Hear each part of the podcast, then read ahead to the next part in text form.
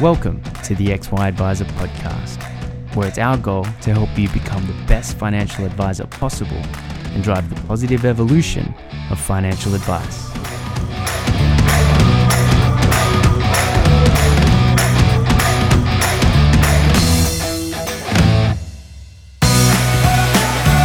Hub24 is an ASX listed company with over $15 billion funds under management and one of the fastest growing platforms in the market. Neither a bank nor part of a bank, Hub24 focuses entirely on connecting advisors to a broad range of investment solutions for their clients. Discover why other advisors think Hub24 are the best in the market and access the benefits of choice and efficiency for you and your clients with their market leading managed portfolio solution. To find out more, visit hub24.com.au. G'day, g'day. How's it going? What do you know? Strike a light. Clayton here from XY Advisor, and I'm pretty stoked to finally get to have this chat because uh, Ben is sort of like a very interesting person that's in financial advice, but you're tucked away so far away up the coast that uh, you're probably not as well known as, as you should be, mate. But um, so, as background, myself and Ben, we got to know each other at the uh, AMP Horizons Academy. Um, al- almost a decade ago at this stage. Yeah. And um, and still to this day, as the one of the funniest things I ever saw was when because you were sort of young back then, and you, and you stood up and you're like, "Yeah, I'm definitely going to succeed at this because I've already decided that I'm going to succeed at this." And I was like, "I love that. I love that. Just so Mate, confident." Just for the viewers there, I don't want them starting and thinking that I'm a cocky little shit. uh, I think there's a big difference between confident and cockiness. Uh, the person that you're referring to there had neither. Um, I, I think the argument was with that is that everybody that we were in that room with was a solicitor or a lawyer or an accountant or whatever. Um, And my argument was, I can't not succeed at this because I've got nothing to fall back on. yeah, yeah, yeah. I was a kickboxer, so you know, like it, it had Yeah. to work. Yeah. I And just then- didn't think I phrased it the best though, because it did come off a bit obnoxious. mate it was i loved it i absolutely loved it and um and look let's face it you you did go on to prove yourself right um and and uh, it's been awesome to watch man so you uh after after doing um the amp horizon stuff you then shot up to queensland um and then you ended up in bundaberg which is where you've grown your practice uh, over the last i guess about seven or eight years is that a pretty accurate description? Yeah, mate. The, the way that it was sort of sold to me was, um, we got a bunch of books in the rural area. We think you'd get on well with the rural people because of the way you speak and your background. Um, you've got Cairns, Hervey Bay, or Bundaberg. Hervey Bay is kind of known as a bit of a retiree central. Cairns is a bit of a party place, so it's just a bit too far. Yeah. Um, and Bundaberg was this little niche kind of place that nobody had really heard about, and which proved to be incredibly wrong. I did a little bit of googling um, and found the ratio of people to advisors in Bundaberg was the lowest of the three options. Yeah, right. Um, but then I think when I moved here, I figured out that a lot, not a lot of them were on Google, and it actually became the highest. that, that was a bit of fun. That's hilarious. And how? So, how big is the population in Bundy? I think we had about 120,000, give or take. So it's not. Actually, that's substantially bigger than I was anticipating. I thought, I thought, um, I thought it would be closer to say like twenty or thirty thousand. Oh no, she's fairly big. And when they say Bundaberg, they mean the surrounding areas. And Yeah, we're yeah, quite lucky up here, where you might have one bloke for every hundred thousand acres. So yeah.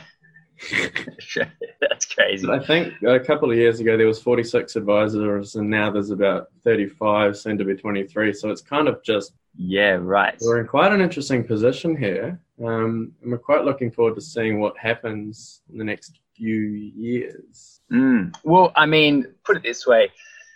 Um, from what I can tell, in the UK, before they kicked off their version of, let's call it the Royal Commission, uh, or actually, it's more accurately, let's call it FASEA, before they kicked off that in 2012, um, there was about 50,000 advisors, give or take.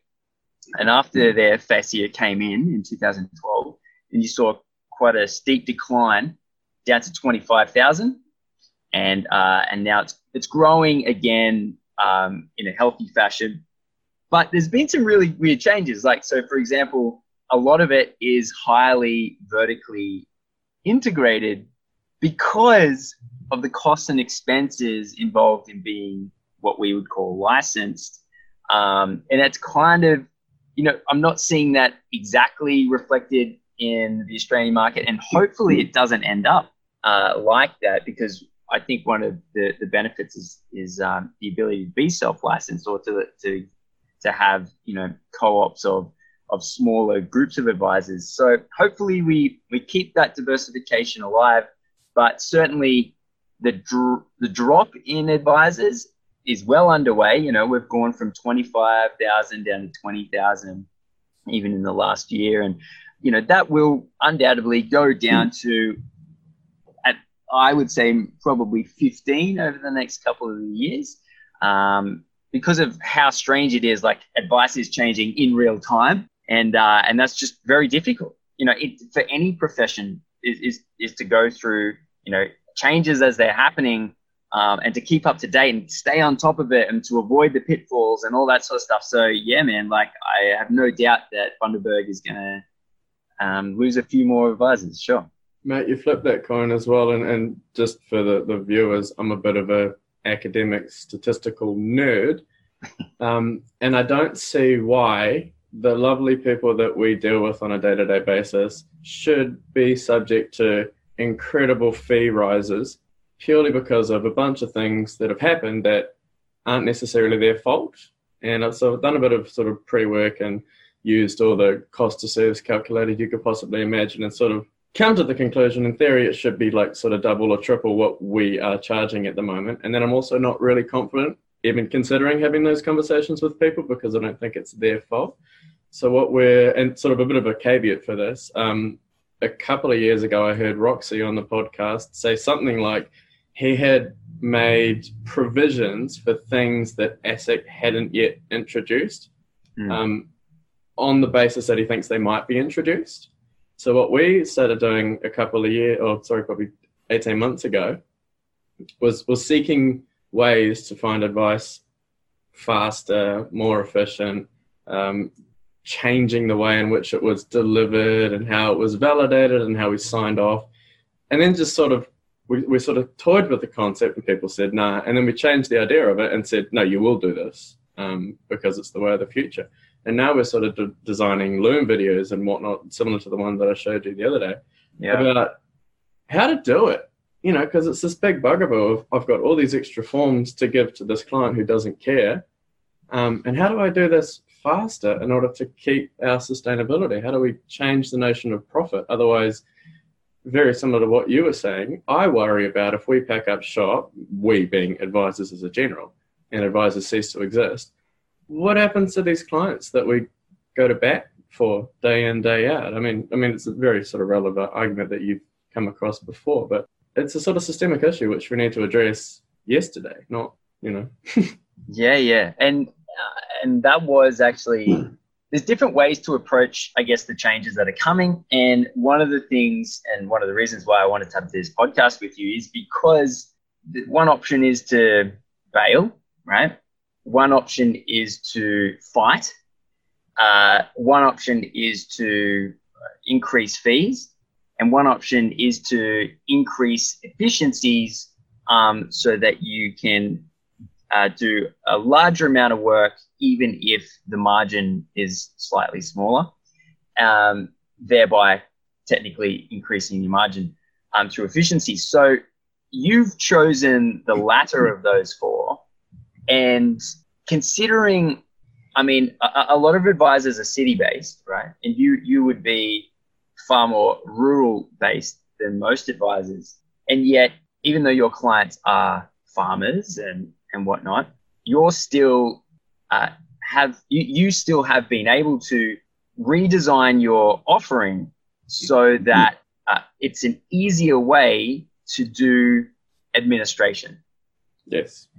And like without sort of you know having to go through the, the, the video that I watched what was your thinking behind achieving this? And then how did you do it? So Simon Sinek sort of says start with the why. And the why, which was identified when I was doing the masters, was advice is too slow. If you think about our generation, like Vera's out now working, so are you. You're doing this. My partner Joe, we're, we're doing this. If I'm going to try and get an advisor to lock us down for say an hour or half an hour, uh, like just as a bit of a caveat, Joe runs um, the elective surgery department at the Bundaberg base. So Jesus, her day is stupid. Yeah. Some doctor who's like, I don't want to work today. Can you cancel tomorrow's list? And she goes, Sorry, what? Bloke's yeah, come in from Longreach or whatever. It's taken him 12 hours, and he goes, "Sorry, mate. Doctor doesn't feel like it tomorrow." Ooh. So it's a, it's a, and then if you think after all that, which happens day in day out, how are we supposed to sit down? And don't get me wrong, I'm just going to caveat the rest of this podcast with due consideration is given to professionalism and all that sort of jazz. So I'm not saying you're not worth a lot. I'm just saying that in the scheme of things, we don't want to sacrifice an hour of our very, very, very time poor lives in order to sit with someone if it's not entirely relevant. Initials, absolutely. Do I want to see my solicitor every time to run through a stupid contract which I can run over online? No, email it to me. I'm busy. Mhm. So how, how do we change advice? And it became really bad during the Royal Commission, you know. The, some of the big licensees were taking 45 days to get an SOA. I had a, a, late, a coffee with a, a bird from ANZ this morning. She reckons it's two months. Ah. How is that relevant? How, how does, what do you, I would have forgotten. I would have, I would have exactly. to reintroduce myself. Clayton, is it? That's right, we spoke to you, didn't we? Yeah. Oh, oh, that's so brutal. And also, they put these caveats on, you know, uh, balances have got to be within, say, 14 days. Cool.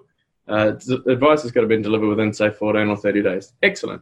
Done. Oh, if you don't do that, you've got to go back to paraplanning and re establish everything to make sure modeling's right, which, again, clients don't care about. Um, and then, Lord forbid, they have a holiday, or the case that we had yesterday, gave this bloke an SOA, then he had a heart attack and a stroke, and while they were in there, they found out he had cancer.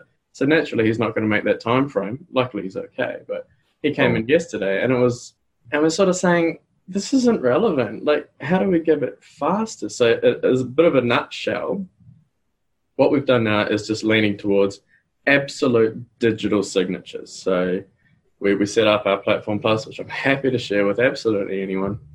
We've got a, a portal, so you go to our website, you get, you know, Clayton Daniel and password, whatever, and in there it has every document you've ever signed, every document we've got on your behalf. We can share file notes which you can acknowledge. Um, and the idea of that was just to increase the heck out of the efficiency. So whatever we're writing, you can see.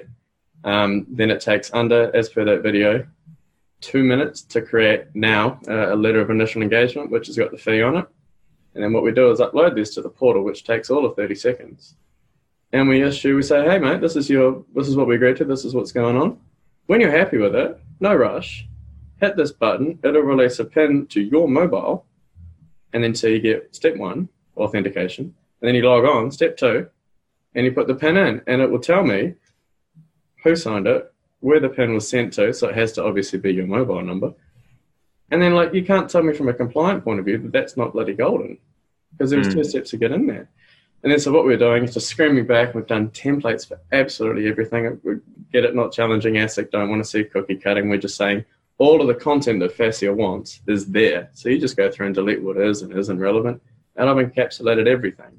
You name it, it's in there. Test trust, direct equities, you name it, she's there.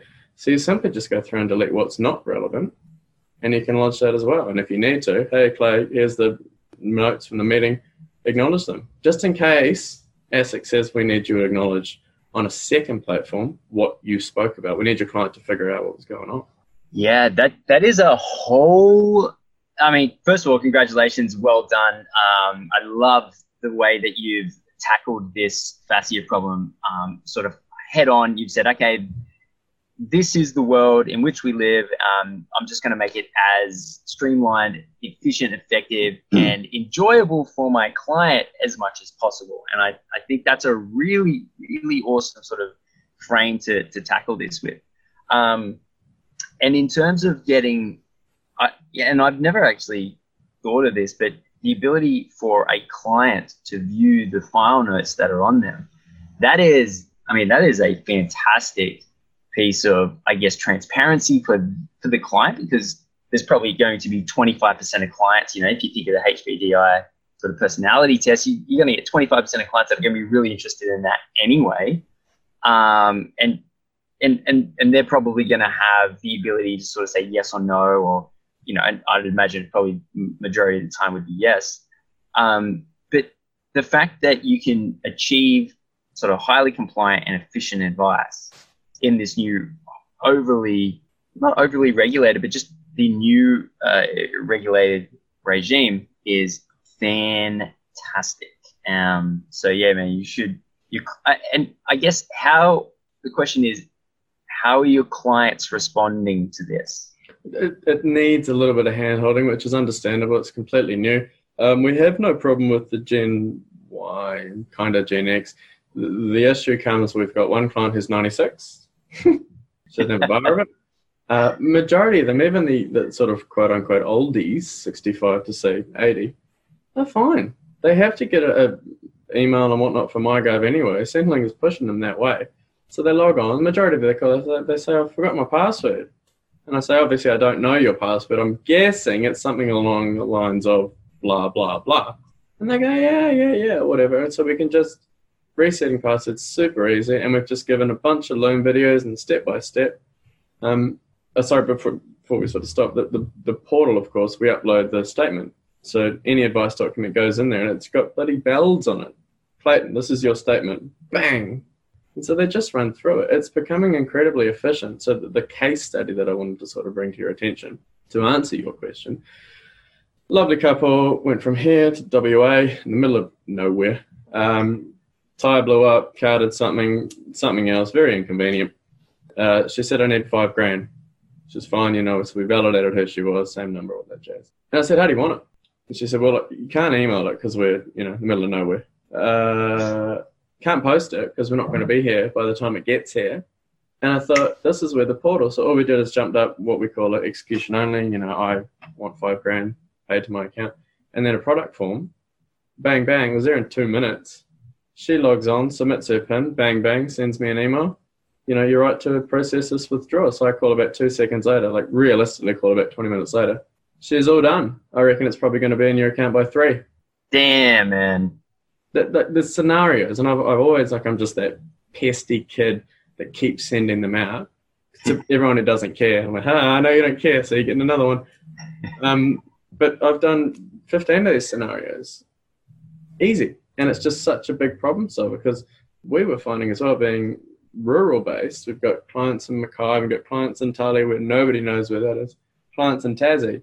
Um, and even getting things like we have, like every advice firm has, dates. So things need to be done by June or July or whatever. And if I need to post stuff to them, not going to happen. If you're encroaching on that 65 mark and you need to be making contributions and can't, how do I do it faster? Mm. And and this solves all that because we had one lady in Tully, same thing, had to do this, this, this, this, this. The most complicated piece of advice I think I've ever done. Recontribution, you name it, application to super, assets. And I think she had to do 26 pins or 27 pins or something like that. But it got done on uh, in a 25 minute span. My email just blew up. Boom, boom, boom, boom. And we said, Bob's your uncle, right to go. So if that didn't happen, her retirement experience, don't get me wrong, you know, she sort of came to us last minute, but would be significantly different. Huh. Man, that's what what level of okay, so you're with InFocus and the interesting thing I find about InFocus is they have their own software and then mm-hmm. I assume that the software and the compliance team work hand in hand quite succinctly and I, I, I would I would imagine it would have an advantage. Do you think that piece of software plays a huge role in being able to do that? Or do you think you could replicate what you're doing externally with another piece of software? We, uh, I'm just very, very conscious that people from InFocus will be watching this. yeah, absolutely. I mean, you're still allowed to give your honest opinion. They give, um, they, they call it Platform Plus, and Platform Plus is this amazing beast that sits in the corner that nobody really knows what it can do. And to be frank, I can't take any of this credit because it was all Colleen that designed it. Um, and, and asked those questions and said, hey, why, why can't this be done by this? In theory, a lot of the other things could be done by other, but you, you couldn't do the digital, you couldn't do the portal, you have to sort of back that up. And the good thing about Platform Plus is that they've already got their IP and all their insurances in place, and they've got a big bad server that makes sure this because you know we've got high level medical professionals and whatnot, and they don't want that stuff getting out. Not that there's a hierarchy, Yeah. even mums and nobody wants their stuff getting out. Yes. Um, so I think in theory it'd be really, really difficult to replicate, but also, and I'm taking the credit for this as well. So anyone can suck it. Um, it wouldn't have been what it is without our constant pestering and involvement. Yeah, cool. No, I've I've got no doubt. It's it's hmm. been an interesting thing when people ask me about you know licensees. I always do mention like because of how much advice is dependent upon compliance these days. It does make a lot of sense to have a licensee thoroughly involved in the statement of advice process. So there's a, there's an advantage there. And then I guess the only question is, can other licensees replicate what's what um, InFocus and Platform Plus can do with other pieces of technology. Who knows? I'm certainly no expert, um, but that's kind of it. Sort of stands out to me as an advantage. Uh, one of the things that I also respect about what you do, Ben, is um, you really practice what you preach in terms of being, um, you know, financially diligent with your own money uh, making decisions and your and your own ability to sort of budget and and even though you know I think you were maybe 25 when we met, which would put you at sort of like you know early to mid 30s now.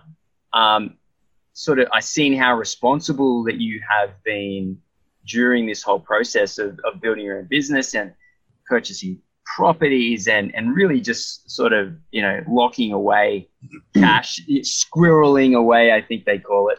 What sort of effect becoming a financial planner do you think has this had on your own personal um, money management? And what what's your view on sort of you know being a successful something for your clients to want to admire and and and you know mirror i guess your own success and and and how much of that do you talk about when you talk to your clients you know do you talk about what you've done yourself as a part of your financial planning process Definitely has been taken into consideration. If you look at any self employed business, the last person that they think about is themselves. Like I've got a buddy in New Zealand and he teaches dance to school. And we all ridiculed him at school, didn't we? Because he was the idiot.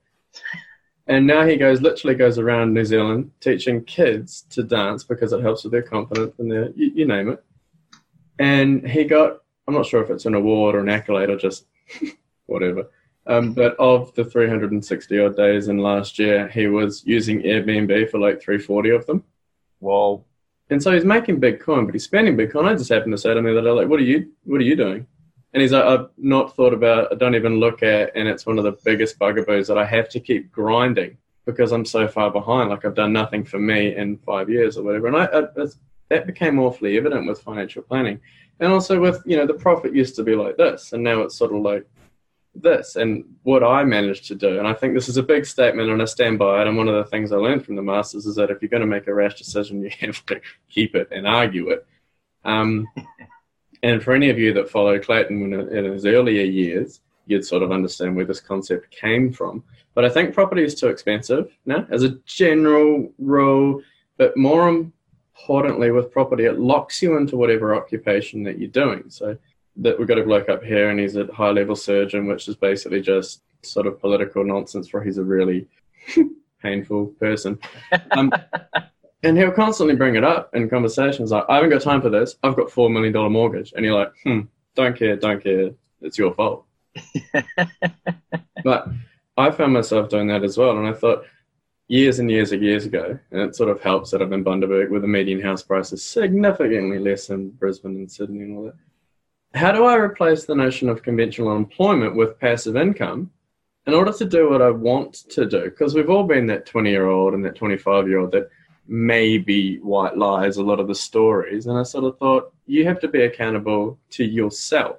So you can say whatever the hell you want, but when you go home and look in the mirror, you've got to realize you've got to be comfortable with that bloke.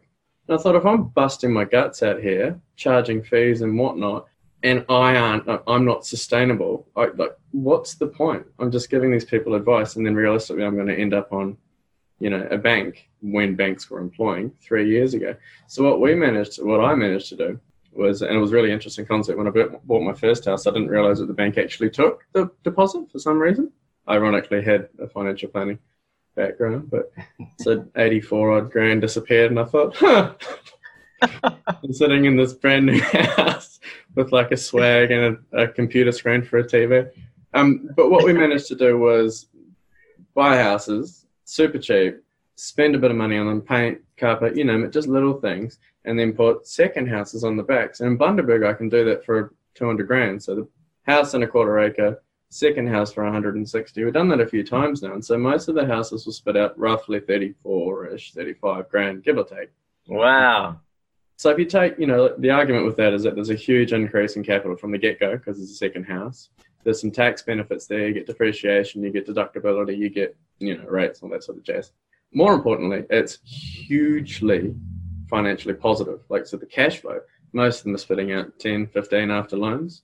Wow. So the argument now is when I'm talking to clients, when I come to work, my mindset says, you don't have to be here. Not that that should sound I, I don't want everyone to think I'm cocky. I've been in the foxhole for eight years now, so I'm confident because I'm relying on this horse. Yes. Um, so I, I come to work because I want to. And when things like FASEA and the exams and the masters, which is going to sting most people 30 or 40 grand, come in and you've got a couple of kids or you're time poor or you're thinking about retiring, how are you supposed to find that sort of money? So we changed the ideology between work to want now because there's such a, a you know, it, it's just it took a while. Don't get me wrong, I'm summarizing this, but yeah, it's such a big shift in perspective. So when clients come in and they've got issues, it's come on, mate, bring it in. We can deal with it. It's no, it's no drama. Yeah, that's a really good story. Um, because yeah, you mentioned earlier when uh, when I met you, you were a, uh, a kickboxer, and uh, and, and I'd sort of come from uh, tax accounting and a little bit of a year of paraplanning and um, but I still had a lot to learn myself. But I remember thinking, wow, you know, like at least I, at least my last job wasn't, you know, clocking people with elbows. Coincidentally, I learnt the other day that when uh, when you strike with an elbow, to not clench your fist, because if you clench your fist, you're softening up the uh, the piece of the elbow that you actually want to, and so to keep the, the hand open had uh, creates more of a, a brutal impact. What by and by. What were you doing yesterday? Did that just pop up on Facebook? no, no, no, no, no. Because uh, the Conor McGregor fight, when he strike, this, the shoulder strikes, and then so I was like, okay, well, how? Yeah. Anyway, so I end up looking into uh, elbow strikes. sort of a, a side side note there. Um, so what's the plans, man? Like, obviously, you, you're in your early 30s. You you're setting yourself up for the future. what what do you see as the future of advice? What does it look like? What are you changing? How are you staying up to date beyond efficiencies and effectiveness and compliance? Like, where is your head at, and what are the next steps that you're taking? I really like, and you know, just again back to the caveat, not trying to annoy other people, but I really like the inclusion of the education. You know, historically, a, a diplomas and advanced diplomas were a bit of a joke. I think I did an advanced diploma over a weekend that I found on Groupon because I needed CPD points. Oh, jeez. And it was it was an absolute joke. Um, and I've just finished the masters, and so that's uh, the conventional education is what will teach you something, and then in six months we're going to ask you what we taught you.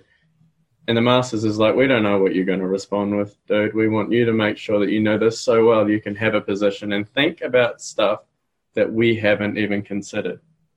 And you're like, right. So when I got my research project back, they said, you actually want to, this isn't just a mark. You really want to push this. I'd be applying for unis for your PhD and I'd be looking for scholarships and I'd be doing this, not just, you know, oh, you got to, you got to credit, whatever, off you go. So we sort of started investigating that, and I think it's going to be a bit of a game changer.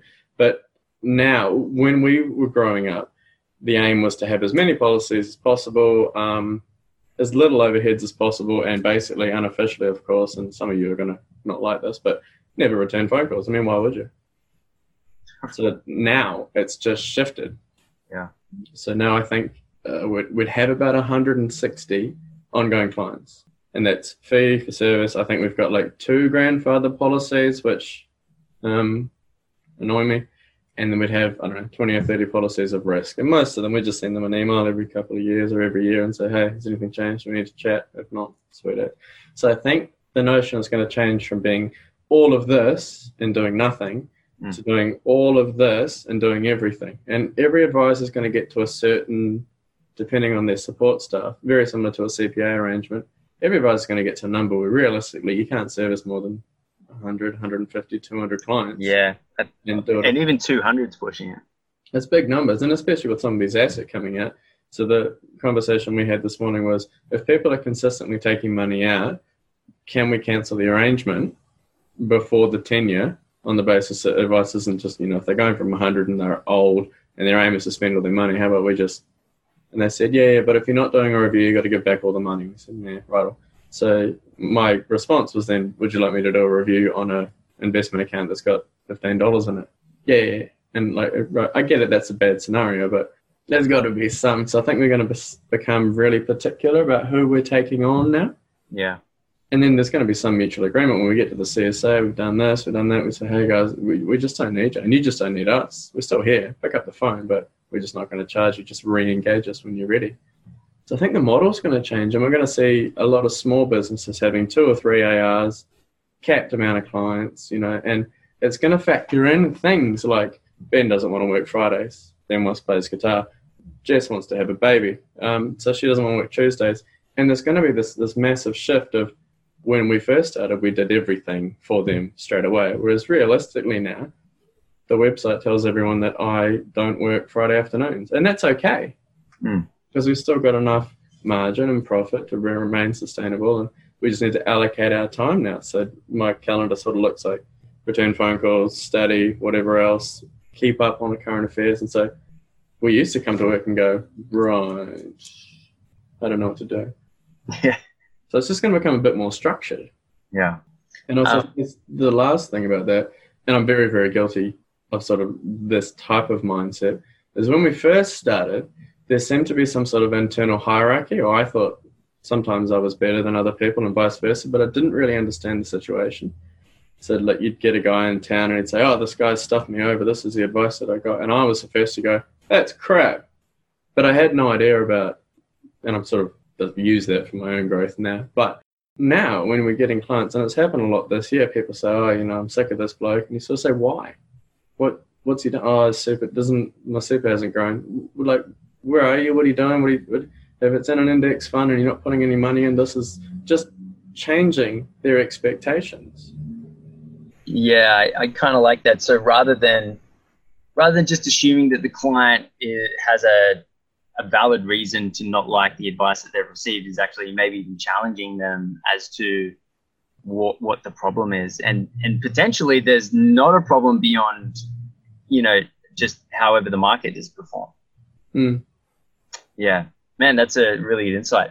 Um, now, with respect to the fact that not everyone has access to Platform Plus, um, I'll uh, I'll make sure that if you want to share that Loom video that you sent across, we can put a link in the description um, if that's the kind of thing that, that you want to share with everyone.